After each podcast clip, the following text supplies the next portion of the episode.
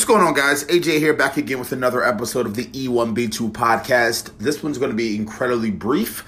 Um, I want to talk about the relationship managers have with the executives within the company, C suite.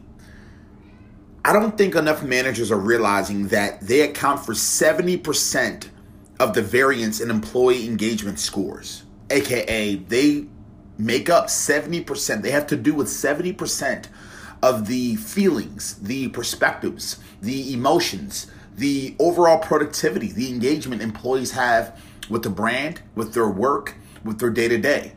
And managers have a lot to do with that. And so, first thing I want to say to managers out there is I need you to understand that responsibility, first and foremost. Like, you have to understand the impact you have on the business and the bottom line, as well as the impact you have of an employee of one. So, that's just number one.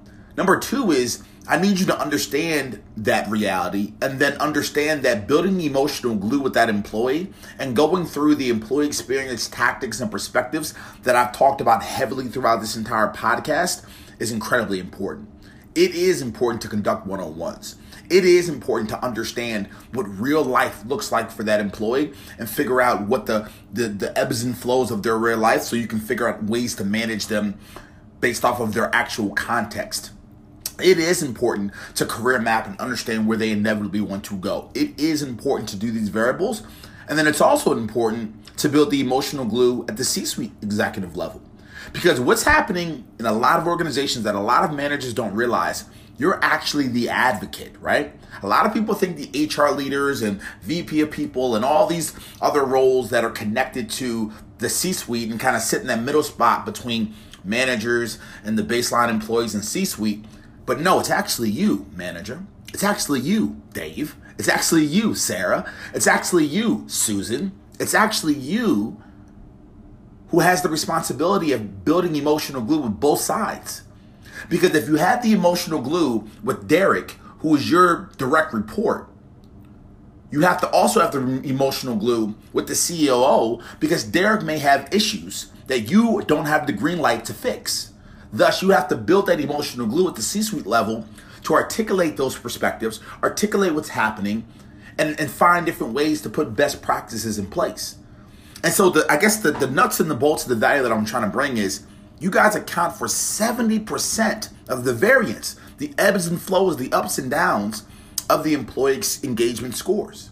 Thus, the productivity, thus, the ability to increase and affect the bottom line.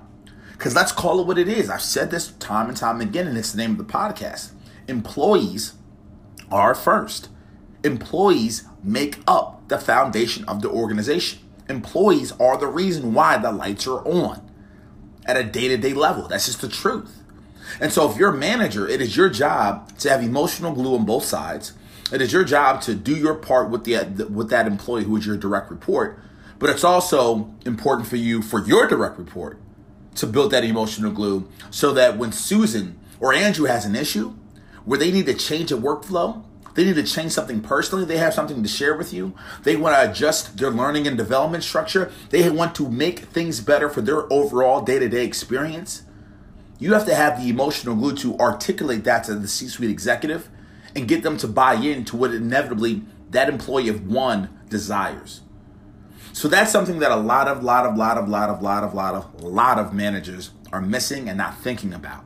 They're either doing what's best for the company, thus they built that emotional glue with the executive and they're leaving their employees to the side, or they built that emotional glue with their direct reports and they're not so much interacting and connecting to the overall bottom line and the C-suite executives, or they're dabbling in, in a little bit of the both and not really, you know, putting their foot down and making this a consistent behavior. So it's something to think about. I know this isn't some grand, crazy, you know, next generation idea. It's a pretty simple concept, yet it's not being executed. It's not happening enough. And so I guess the bottom line I would say is understand the importance of that 70%.